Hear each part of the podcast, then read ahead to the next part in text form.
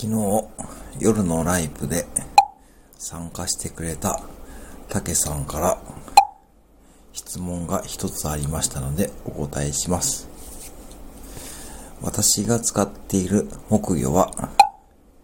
Amazon のブラックフライデーで買ったんですかという質問がございましたが、もちろんその前から導入しておりましたので、普通に購入させていただきました。でも、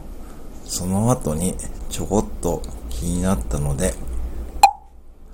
Amazon のブラックフライデーのサイトで木魚を見てみたのですが、やっぱり安くはなっていませんでした。